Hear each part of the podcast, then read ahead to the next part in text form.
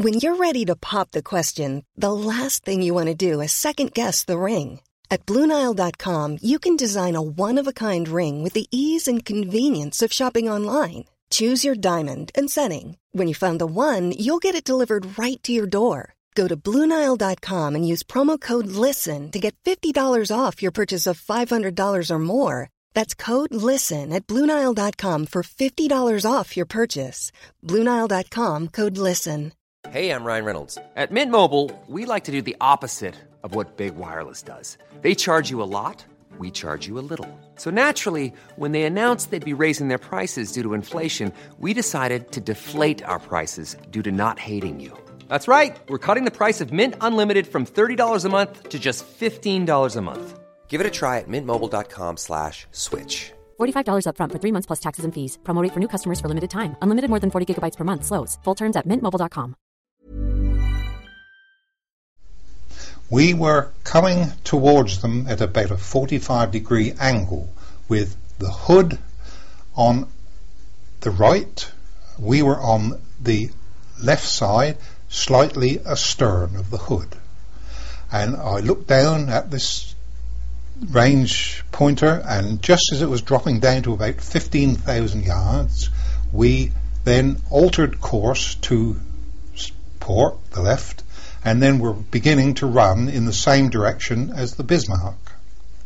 And I thought, my goodness, in a minute we will be getting out our cutlasses and going aboard that German and giving them a good old taste of the Nelsons and the Drakes. But no, as I was looking at the Bismarck, I saw all these little, just like you see in the night time sometimes, all little winking lights, and I thought, oh, isn't that pretty? Then all of a sudden I realized that what I thought was pretty was death and destruction in the form of about eight tons of metal coming my way. Thank goodness she's gone, but she was the finest ship that I ever saw. She was a marvellous looking ship. And a wonderful fighting ship, there's no doubt about it. Those were the voices of John Gaynor, who was aboard HMS Prince of Wales 80 years ago this May, and William Crawford, who was on HMS Rodney. They're describing two moments in the running battles that took place in May 1941 against the super battleship Bismarck, the pride of Adolf Hitler's German Kriegsmarine. In this very special episode of Dan Snow's History, I'm going to be talking you through the hunt for the Bismarck and the battle to destroy one of the single greatest threats to Britain's command of the Atlantic Ocean during the Second World War. You'll be hearing from some of the sailors who were interviewed by the Imperial War Museum about their experiences and they are the people that appear in our recently released documentary on historyhit.tv, all about this clash in the Atlantic. If you want to head over to historyhit.tv and watch the documentary, please do so. If you use the code Bismarck, you get 50% off your first three months.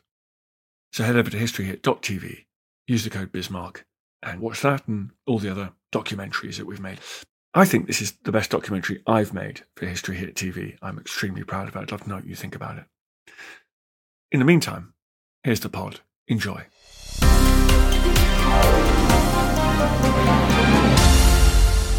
The fascinating thing I think about the battle against Bismarck is how it's actually one of the last engagements of big gunned battleships firing at each other in the history of naval warfare.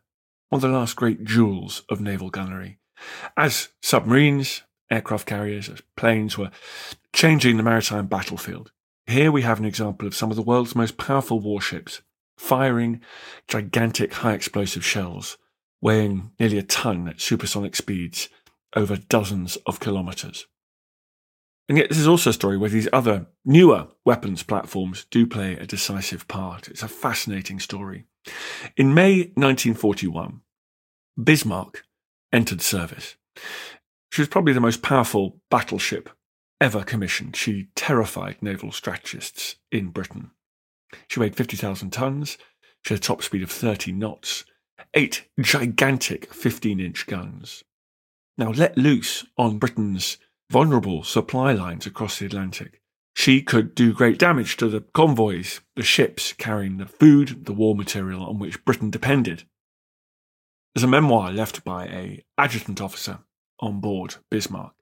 He's called Burkhard von Müllenheim-Rechberg, And he arrives on the ship and he just said, I had supreme confidence in this ship. How could it be otherwise?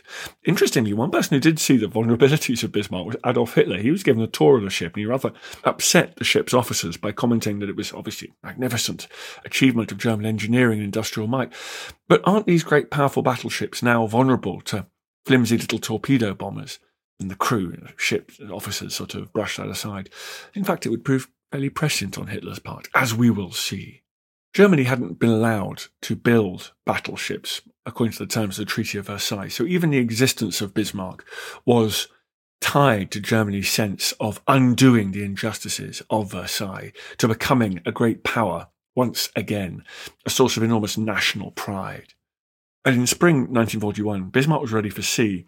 Now, the German Naval High Command knew that the invasion of the Soviet Union was coming up, and they wanted to get a victory in the can to remind Hitler, to remind the leadership of Germany that they shouldn't just put all their chips on the army. They wanted to point out there could still be a naval strategy here, that resources and attention should be paid to Germany's navy. So, as soon as Bismarck was ready, Bismarck was sent to sea by Grand Admiral Raeder. He sent Bismarck to sea with a cruiser escort, Prince Eugen, and some smaller vessels. And they were supposed to carry out a raid on Britain's arteries across the Atlantic. Ships carried grain from the North American prairies. Four oil tankers a day were coming from Venezuela and the Caribbean. There was rubber from Southeast Asia. And, of course, the industrial output of America's factories. Submarines had been preying on these convoys, but a surface ship like Bismarck would be capable of sinking well, potentially dozens of ships in one sweep through the Atlantic. Winston Churchill said later that the Battle of the Atlantic, the U boat menace to Britain's imports, was really the only thing that kept him up, that made him hugely nervous during the Second World War. He'd written in 1939 that Britain needed to get a new generation of big battleships to sea King George V, the Prince of Wales. If they failed to get them to sea before Bismarck, Churchill said it would be disastrous in the highest degree, as Bismarck can neither be caught nor killed, and would therefore range freely throughout the oceans, rupturing all communications. So the story really begins on the 19th of May 1941. In the dead of night, the world's most powerful commissioned battleship slid out of a naval base on Germany's Baltic coast and headed into the Atlantic. On the 21st, she was spotted by the Swedish Navy and news was sent to London. This electrified the Royal Navy. The British Home Fleet was notified and planners waited for confirmation via aerial reconnaissance that Bismarck was truly on the loose.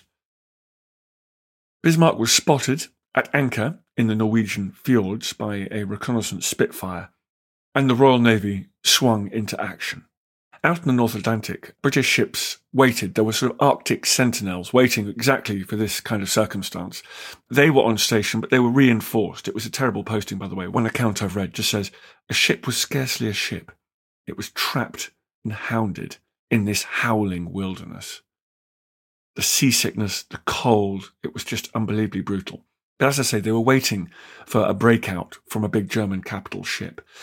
And ships were now sent from Scapa Flow in Orkney, the British Home Fleet, ships were attached to reinforce these pickets, to keep an eye on the various points at which Bismarck might enter the Atlantic, either between Greenland and Iceland or between Iceland and the Faroes. It was the start of what would be the largest single naval operation by the Royal Navy to this point in the Second World War. The heavy cruisers Norfolk and Suffolk were covering the Denmark Strait between Greenland and Iceland. They were to be reinforced by a group led by Vice Admiral Lancelot Holland aboard HMS Hood. He had with him the brand new battleship Prince of Wales, and he was to sit south of Iceland and head either east or west, depending on which way the Bismarck entered the Atlantic. Meanwhile, the British Home Fleet stood by, the new battleship King George V, with an aircraft carrier Victorious and 11 other cruisers and destroyers ready to deploy. HMS Hood was probably the most famous battleship in the world. For 20 years, she'd been the symbol of the Royal Navy, of Britain's maritime dominance. A dominance that was being eroded by other powers, but slowly. Bob Tilburn summed up just how confident Hood's crew were feeling. We were all right on the Hood because, I mean, it was the best it was the finest ship in the world, and we were safe. No bother. That was our personal feeling on board the ship. Did you think it was unsinkable? More or less, yes. More or less, uh, we could take on anything the Germans could send, and uh, we'd come off best. There would be casualties, obviously, but uh, it wasn't going to be me, it was going to be someone else. Everybody thinks that. Bob Tilburn may have been feeling confident on the Hood, but the fact is, Hood's reputation definitely was a couple of years out of date. For decades, she'd probably been the most powerful warship on Earth. She had eight 15 inch guns. She could do 32 knots through the water. Her reputation was second to none. She was known as the Mighty Hood. But Bismarck had overtaken Hood on weight, firepower, armour, and Hood had been scheduled for a major rebuild, which had been cancelled by the outbreak of war. Her deck armour, for example, was far too thin to deal with the kind of shells that Bismarck could throw at her. But few in the British flagship had any doubt over their superiority, and there was confidence as they waited for Bismarck in the North Atlantic. In the evening of the 23rd of May, just off Greenland, two ships were spotted by an able seaman aboard HMS Suffolk coming in and out of snow flurries around seven miles away. It was Bismarck and Prince Eugen. The Royal Navy had finally got eyes on their enemy. A few hours later, Suffolk's accompanying ship Norfolk popped out of some clouds and found itself six miles away from the German ships. And for the first time, in anger, Bismarck opened fire. Norfolk, very sensibly, fled. The shells from Bismarck landed so close they sprayed the ship's superstructure with razor sharp shards of steel. Norfolk had a lucky escape. The battle against Bismarck had begun. Norfolk and Suffolk radioed in Bismarck's position, both to the nearby squadron, HMS Hood and HMS Prince of Wales, but also to the UK, where Prime Minister Winston Churchill did not sleep a wink that night. Now that the enemy seemed nearby, Admiral Holland had to think about how he was going to take on the Bismarck. He knew that the designers of his ship had sacrificed deck armour to maximise speed given the accuracy of guns when Hood was built, basically during the First World War, this was an acceptable compromise.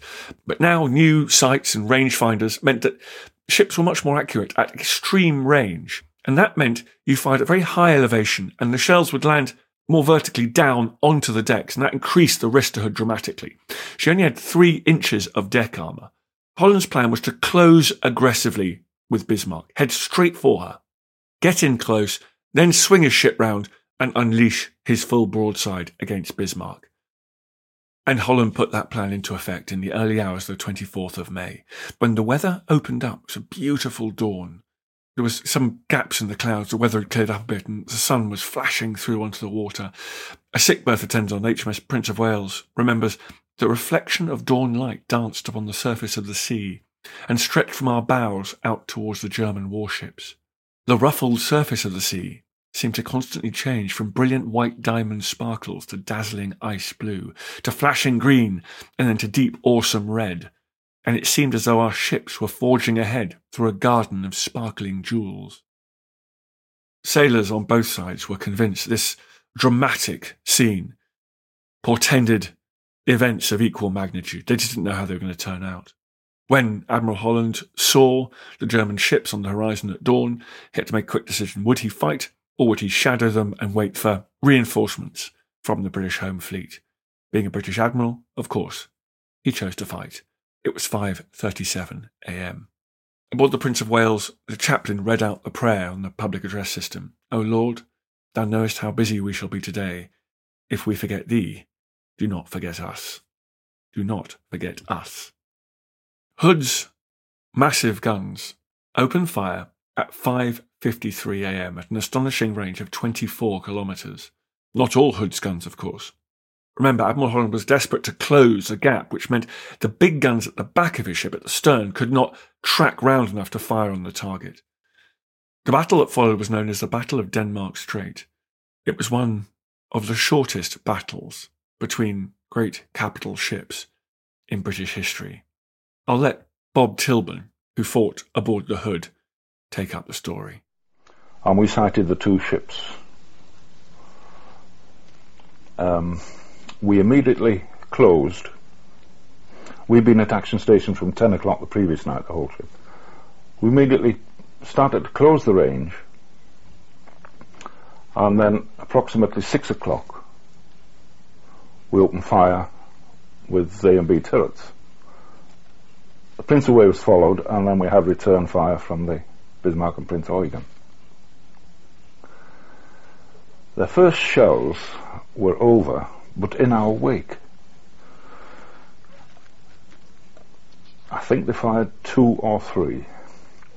The third shell hit us on the upper deck and started a fire near one of the ammu- open ammunition. Uh, uh, we had ammunition stores where you had ready-use ammunition stores. Most of the upper deck guns crews, thinking back to what had happened at Oran, had been ordered to go forward into a space below the bridge where the dentist uh, chapel and everything was. The next shell that hit us um,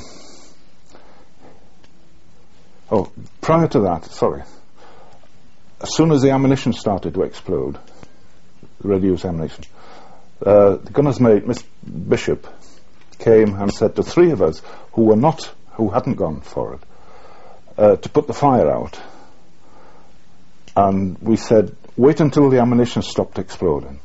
He said, I'll go in and tell the officer of the quarters. And he went in the space. This, uh, and the next shell came inboard, right in there, and at the same time blew the aloft director away. At this time, the three of us were laying down next to a we a UP.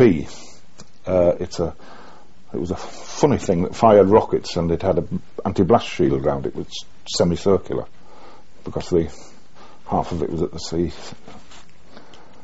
Um, and then we were hit,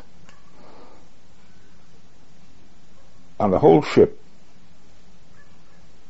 There was a terrific explosion, and the whole ship suddenly dead silence. I've never heard nothing at all before like this. I don't know whether maybe I've been deafened. But apparently the blast, the blast, I was nearest the UP. The blast must have come round, missed me. He killed the petty officer, and the AB line next to him had his side cut open. Looked as if a butcher had got in when all his innards were coming out, and I thought, oh, I'm going to be sick. And I got up and went to the ship's side and noticed that the water was much closer than it was, and the bows were coming out of the water. So I went to the forward end of the boat deck, dropped onto the forecastle. I realised the ship was sinking, obviously. She was rolling over and the bows coming out. And stripped off my tin hat, and anti-flash gear, overcoats. By then, the sea had reached me and I was in the water. I was wearing a, a belt, a leather belt, which was very tight, and it was restricting me from breathing as I was swimming. I took my knife, which I wear around my waist on a lanyard, and cut the belt off, and then looked round and saw the ship was rolling over on top of me. So I started to swim away, but the where the masthead had been hit, the director tower, uh, the yards were broken and all the wireless aerials were all curled up. And it hit me across the back of the legs and tangled with my sea boots. And as she rolled over, was dragging me down. So I still had my knife open in my hand and I cut my sea boots off and shot to the surface like a cock out of a bottle, the expression I use. And she was just there, as bow was up in the water, and then down she went. And I was left all on my own. That was Bob Tilburn's quite remarkable account of the death of Hood. There were only two other survivors. Over 1,400 men were lost in the Atlantic. One of the other survivors was Ted Briggs. These are his memories of the last minutes of the Hood. And the Admiral ordered both ships to alter course to bring the after guns into action. Was just as we were altering course that the next salvo hit us. And that virtually penetrated down into X and Y magazines, the two after magazines. Uh, I personally didn't hear any explosion at all. Again, the ship shuddered and we were all thrown off our feet. And all I saw was a gigantic sheet of flame which shot round the front of the compass platform. I got to my feet and the ship had started listing to starboard. And she'd gone about 10 degrees, I suppose, when uh, she righted herself and started going over to port. And she carried on going over. At the same time, I heard the quartermaster report at the voice back, steering gear gone, sir. And the captain ordered change over to emergency conning. And by that time she was going over and we realised that she just wasn't coming back. There was no order given to abandon ship, it wasn't necessary. She'd gone, I suppose, about 45 degrees when we just realised that she just wasn't coming back. And we started to make our way out. Now, I went over to the starboard door of the compass platform. And it was as I got to that door, the gunnery officer was going out just in, just in front of me. The navigating officer stood to one side to let me go through and follow behind me. And I was about halfway down the ladder to the Admiral's Bridge, the next bridge down, when I, I was dragged into the water. I realised that there was a, a deckhead above me.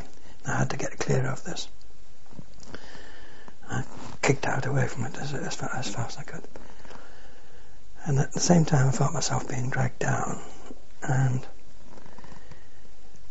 again, uh, you, you, you can get to such a stage that uh, you just can't do anymore. And I could feel myself being dragged down and down and down. And I just couldn't do it do anymore. And I felt quite a feeling of peace. I, I, actually, it's uh, and, and that sounds r- ridiculous, but it, you, you just like like peace and calm type thing. And then I suddenly seemed to shoot to the surface.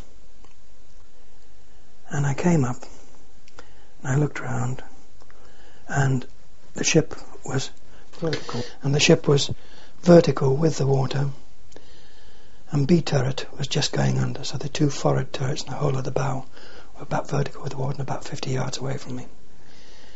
And I panicked. I turned and swam as fast as I could away from her. There were lots of little three foot square Carley rafts floating around. I managed to get on one of these, and the water again was about four inches thick with oil. And again I looked around, and she'd gone. But there was a fire on the water where she'd been.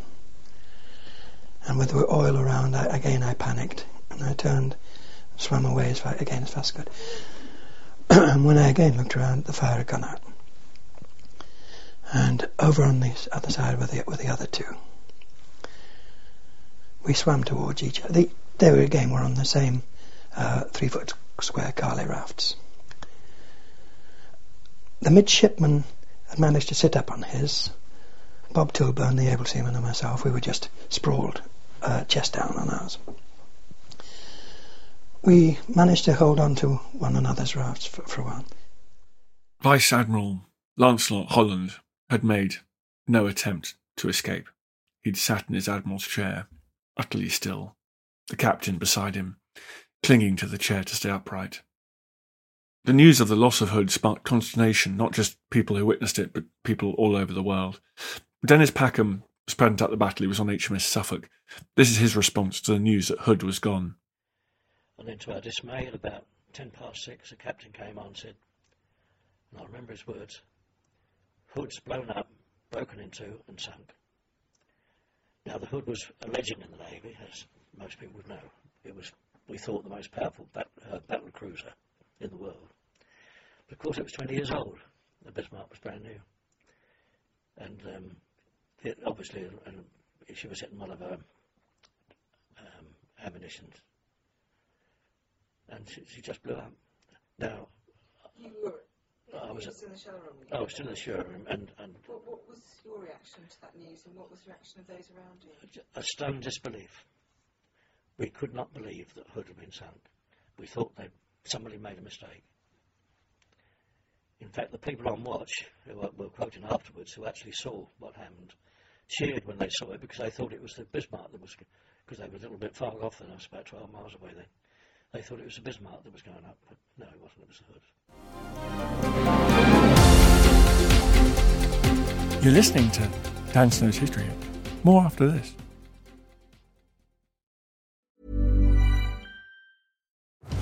Have you ever wondered if the Hanging Gardens of Babylon were actually real? Or what made Alexander so great? Join me, Tristan Hughes, twice a week, every week on the Ancients from History Hit, where I'm joined by leading academics, best selling authors, and world class archaeologists to shine a light on some of ancient history's most fascinating questions, like who built Stonehenge and why? What are the Dead Sea Scrolls and why are they so valuable? And were the Spartan warriors really as formidable as the history books say? Join me, Tristan Hughes, twice a week, every week on the Ancients from History Hit, wherever you get your podcasts. Millions of people have lost weight with personalized plans from Noom, like Evan, who can't stand salads and still lost 50 pounds. Salads, generally, for most people, are the easy button, right? For me, that wasn't an option. I never really was a salad guy. That's just not who I am. But Noom worked for me. Get your personalized plan today at Noom.com. Real Noom user compensated to provide their story. In four weeks, the typical Noom user can expect to lose one to two pounds per week. Individual results may vary. This is Paige, the co-host of Giggly Squad, and I want to tell you about a company that I've been loving, Olive and June. Olive and June gives you everything that you need for a salon quality manicure in one box. And if you break it down, it really comes out to $2 a manicure, which is absolutely insane. It's also so easy to get salon worthy nails at home with Olive and June. The difference between how your nails used to look when you did them yourself and now with the Mani system is a complete game changer. The best thing about Olive and June too is it's a quick dry, dries in about one minute, lasts for five days, and full coverage in up to one to two coats. Visit oliveandjune.com slash perfect Mani 20 for 20% off your first system. That's oliveandjune.com slash perfect Mani 20 for 20% off your first system.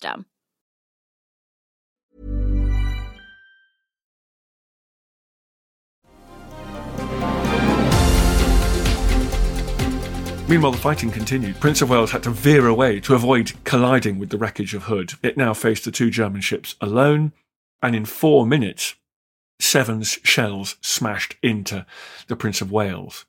One shell sheared straight through the bridge. Nearly everybody was killed or wounded, horrifically, apart from the captain, oddly. Captain Leach survived. Another shell came very close to obliterating Prince of Wales just seconds after the hood. One of Bismarck's shells ended up punching through the Prince of Wales armoured protection and ended up next to a magazine where it failed to explode. It was discovered when the ship was put into dry dock in Rosyth a week later. So a double catastrophe was narrowly avoided. Meanwhile, Prince of Wales was experiencing technical problems. It was a brand new ship. There were still civilian contractors on board trying to get everything working, doing the snagging. At one point, only three of her ten big guns could be fired.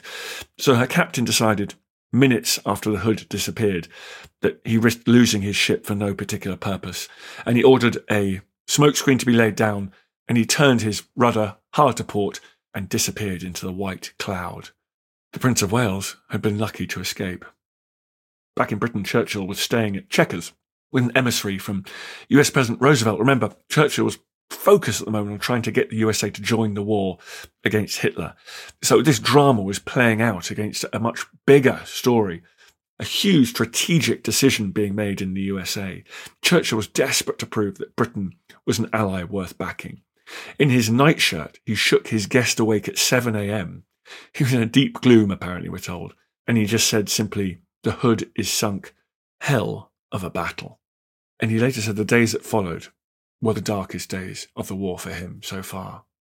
The British Admiralty released a very terse communique. They said during the action, HMS Hood received an unlucky hit in a magazine and blew up. In Germany, as you can imagine, it was a very different story. Hitler's propaganda minister, Dr. Joseph Goebbels, went to town. There was euphoria. Germany had had no maritime victory to celebrate. She now had this one to cheer alongside her remarkable run of conquests on the European mainland. Aboard Bismarck, however, the mood was slightly more measured. The Prince of Wales had scored a hit. It did not prove terminal, but its importance would grow as the days went past. One of her shells had not exploded but had sliced through Bismarck's bow, where it had caused flooding and severed a fuel line. Admiral Lutjens had been told under no circumstances to lose Bismarck. The German Navy wanted it back. This was not a suicide mission. And so, against the advice of his captain, who wanted to go and continue the mission and destroy convoys, Lutjens decided to return to a friendly port in order to get Bismarck repaired. Norway was closer, but the British Home Fleet lay in Bismarck's path. So the decision was made to go to the coast of occupied France. But they did have a problem. Bismarck was wounded. 2,000 tons of seawater had flooded into the ship, and a thousand tons of fuel in a forward tank was now cut off. Bismarck was now moving through the water only at 28 knots, and it had a slight list. Sounds like me with my slight lisp. And worst of all, perhaps, Bismarck was leaking fuel, so behind her now, a long, perfect ribbon of oil was stretching in her wake, shimmering in rainbow colours. Not great if you're trying to keep a low profile when I dash back across the Atlantic. The British were determined to restore their honour, restore their reputation as the world's finest naval power. They sent every ship available into action. They would ultimately deploy six battleships, three battle cruisers, two aircraft carriers, 16 cruisers, 33 destroyers, and eight submarines, as well as patrol aircraft. It was the largest naval force assigned to a single operation to that point in the Second World War. The old battleships, Ramillies and Rodney, were detached from their convoys to join the hunt for Bismarck. HMS Rodney was a reasonably old battleship. She was heading to North America for a major refit, but she did have nine 16 inch guns on her, which the Admiralty decided might prove decisive against Bismarck, even with her heavy armour. Another force entered the theatre, Force H, stationed at Gibraltar, a group consisting of the battle cruiser Renown, a light cruiser Sheffield, and an aircraft carrier, Ark Royal. The British threw everything they had at the hunt. The aircraft carrier HMS Victorious launched a swarm of torpedo bombers, and a new phase of the battle began. Not one of dueling battleships, but of tiny aircraft now attempting to torpedo Bismarck. In terrible weather, the inexperienced crews flew 120 miles, managed to find Bismarck, flew through savage anti aircraft fire, and just flying 100 feet above the wave tops, they dropped their torpedoes. Bismarck twisted and turned, but one torpedo did hit the ship, but in an area of particularly thick armour, and there was no significant damage. Amazingly, all the aircraft managed to make it back to their aircraft carrier. One witness remembers it was a night of sleet and rain, came down in endless torrents. Conditions were atrocious, seas mountainous. It was a miserable night, fit only for howling banshees. Partly because it was such a miserable night, Bismarck was able to give the Royal Navy the slip, and by dawn she had disappeared. For the next day or so, the Navy hunted in vain for Bismarck, and then mid morning of the 26th of May, the British had a stroke of luck. A Catalina flying boat was patrolling the western approaches, taken off from Lough Erne in Northern Ireland, and its American pilot, Leonard Smith, spotted a multicoloured slick of leaking oil. He followed it and found Bismarck itself, only 700 miles from Brest. By the end of the day, Bismarck would be under the protective shield of ground based Luftwaffe fighters operating from France. But for the next few hours, Bismarck was alone and without air cover. The news was electrifying. The British Home Fleet turned round, put on full speed despite mountainous seas, and headed to intercept. They had no chance of catching Bismarck unless something was able to slow her down. That meant the only chance the Royal Navy had now was the aircraft aboard the carrier Ark Royal. I've been lucky enough to meet Jock Moffat, now sadly passed away, a veteran of this action, and I'll never forget him describing to me how, in the early afternoon, in a howling gale, with the flight deck pitching violently up and down over 50 foot waves, the planes, small canvas and string biplanes, the swordfish, hauled across the flight deck by their incredibly brave ground crews, managed to take off from the deck. And after an hour, they found a ship and launched an attack. Now, sadly, that ship was the British ship Sheffield. The torpedoes were launched, which very luckily either missed or exploded upon contact with the water because of a faulty fuse. One aircraft even sprayed Sheffield with machine gun fire before they realised it was a British ship. They made it back to Ark Royal feeling fairly embarrassed about it. But they did at least realise they needed to change the type of torpedo they were using, which would prove quite important. Their only hope now was to refuel, rearm, and go back and strike the Bismarck a second time. This time the weather was even worse. A Biscay storm had whipped the sea into mountainous waves. It was way outside the envelope of air operations, in anything other than the most dire emergency, but this was one of those. At 7 pm, the Swordfish aircraft lumbered into the sky and headed 40 miles downwind to find Bismarck. It was probably the most important airstrike in the history of the Royal Navy. At this point, I'll let Ken Pattisson, one of the pilots, give his extraordinary account of the raid. The weather had deteriorated considerably, and we flew off um, into cloud and climbed up eight to nine thousand feet in cloud, in snow, and appalling, really, flying conditions. We, Godfrey-Faussett, who was leading the flight, my flight, he got lost from the squadron of the 15 aircraft, and um, he had got ASV, anti-surface vessel radar, and he was actually flying my aircraft. I was flying the CO's aircraft. The CO wasn't wasn't leading. Anyway, um, during our run up to the ship, um, in the cloud at 9,000 feet, I was in flak, and I was actually hit by the flak from the Bismarck. So she must have had some form of radar.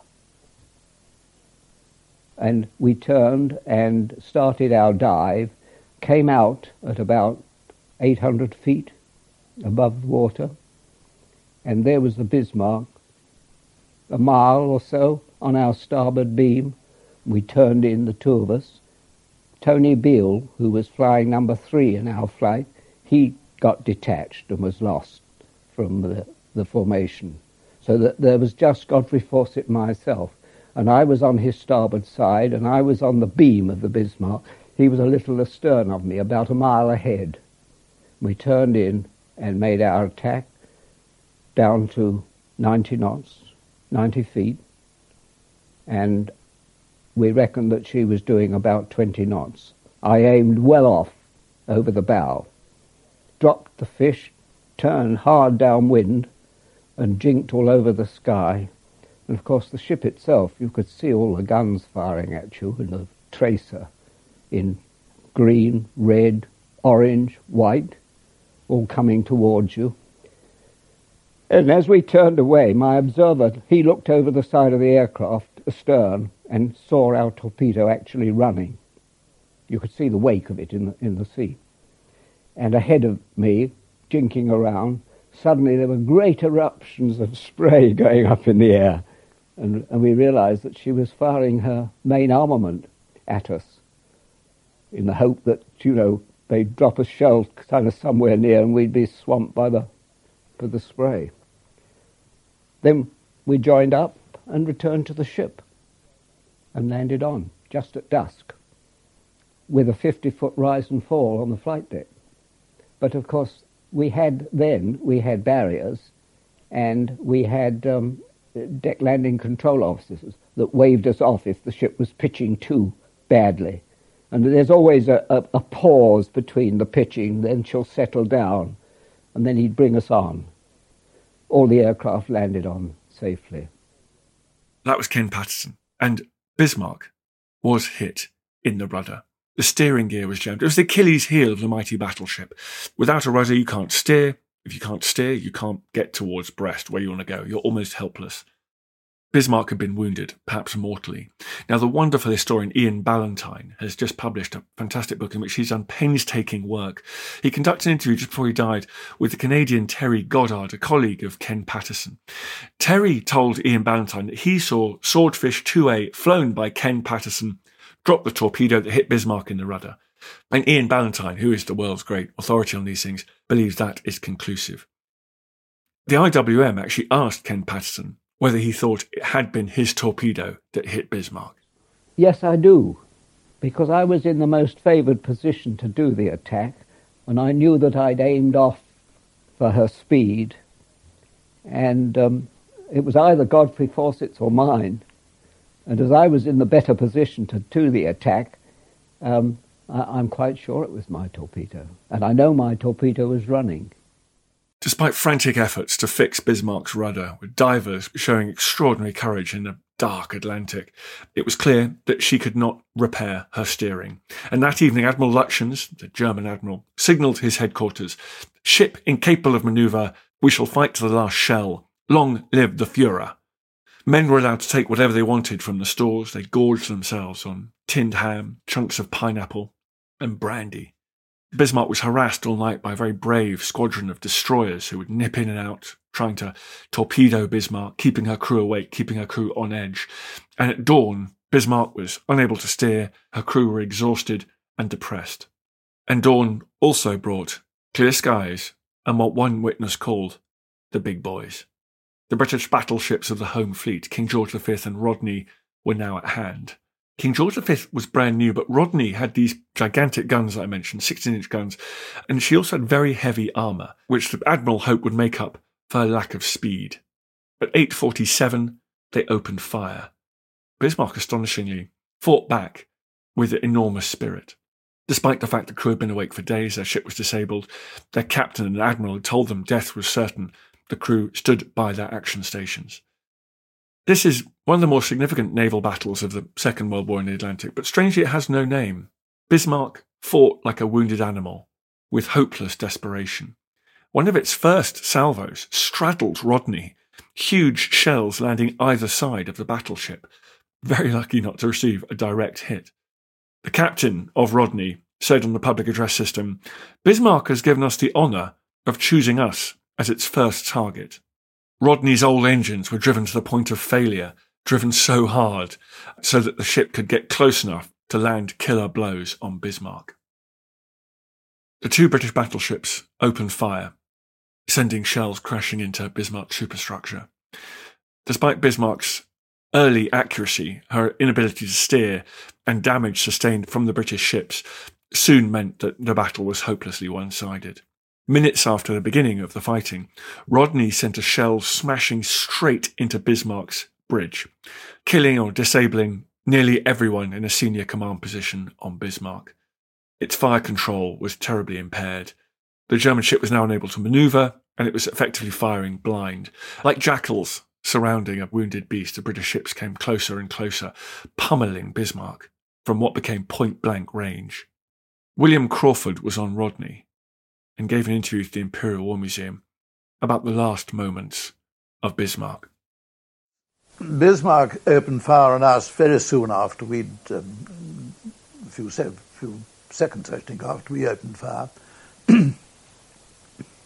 and um, her third salvo was extremely accurate um, and um, straddled us and a certain number of pieces came on board um, splinters from. I think the shells went off absolutely on impact with water, um, and uh, there was a few splinters which went through a high-angle director, which was up above me, and the rattle of bits on the on my control tower. Um, but after that, she never came near us. I think we'd by that time after that, I think we'd knocked her um, control about a bit, and her f- firing was never really at all accurate after that. Certainly, we knocked out her f- two forward turrets quite early, um, but her after turrets went on firing. Um, and we went, we closed the range, and we came in from 27,000 yards finally to about um, 4,000 yards, um, and were pumping stuff into her pretty hard. Um, and at that time, even at close range, I certainly remember on one occasion, um, one of her turrets was firing because through my binoculars at very low, very at very short range, where you've got a flat trajectory, um, you can see your own shell going out away from you. And I saw three shell from Rodney going towards the Bismarck, and I saw two shell from Bismarck coming towards us and passing in midair. It was a sort of eerie sight of these things going at whatever it was, 2,000 foot per second, and looking as if the Bismarck shell were going straight down the barrel of each binocular, but they plunged into the sea a long way short. And she kept up a desultory fire for a long time, a very, very brave action. Um, because although we failed to sink her, we certainly we, we knocked her about, and she was um, on fire in many places, a lot of smoke, and you could see the shells crumping against her side. Eventually, um, it was a rather a bloody business. One had to go on to sink the ship. But there were people occasionally, that I saw a few of them running aft and jumping over the side while we were still engaging her. In fact, I think while her turret, some of her turrets were still firing. In just over half an hour, all Bismarck's main guns were silenced. Rodney had closed within two miles. Now, the heaviest guns on Earth were sending shells at twice the speed of sound into the German hulk. Very unusually, on board Rodney, the chaplain stepped up to the captain and begged him to stop. He was sent below and told to mind his own business. The killing went on.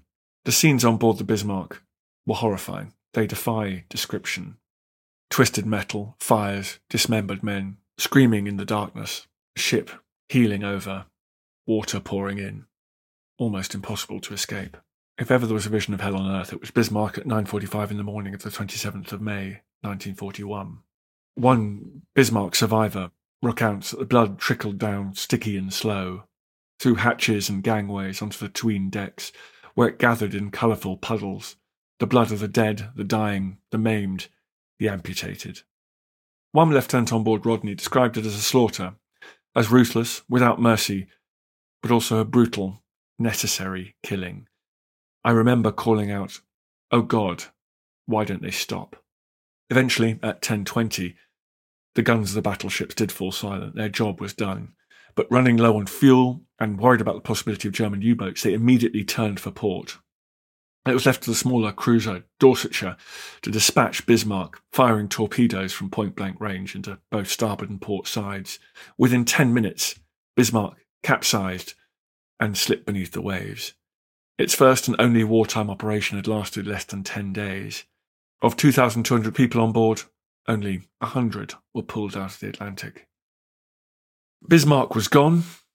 The German Kriegsmarines' gamble to persuade the Fuhrer to invest in the surface fleet and bring the British to their knees had failed. And although German submarines would continue to prey on British shipping and Allied shipping for years to come, Bismarck was the last major attempt by a surface ship to break into the Atlantic. Britain had defeated what was probably Germany's most dangerous attempt to seize control of the Battle of the Atlantic, but it had been closer than many in Britain wanted to admit. Thank you very much for listening to this 80th anniversary episode of the podcast. Broadcast first 80 years today since Bismarck slipped beneath the waves.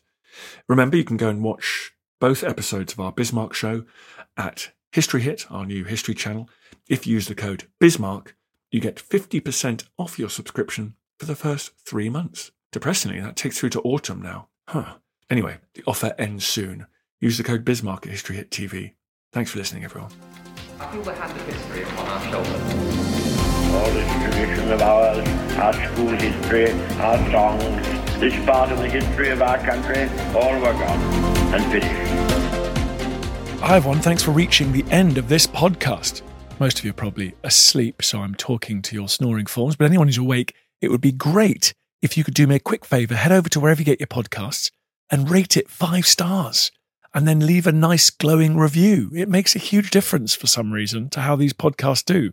Madness, I know, but them's the rules. Then we go further up the charts, more people listen to us, and everything will be awesome.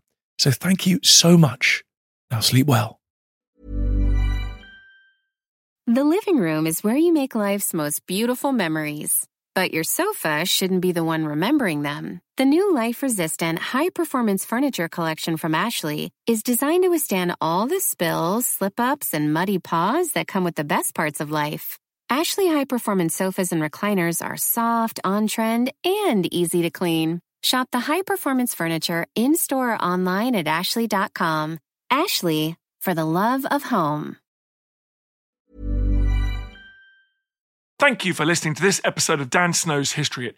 Please follow this show wherever you get your podcasts. It really helps us, and you'll be doing us a big favour.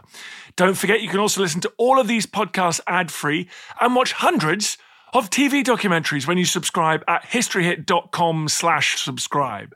As a special gift, you can also get your first three months for just £1 a month when you use code Dan Snow at checkout.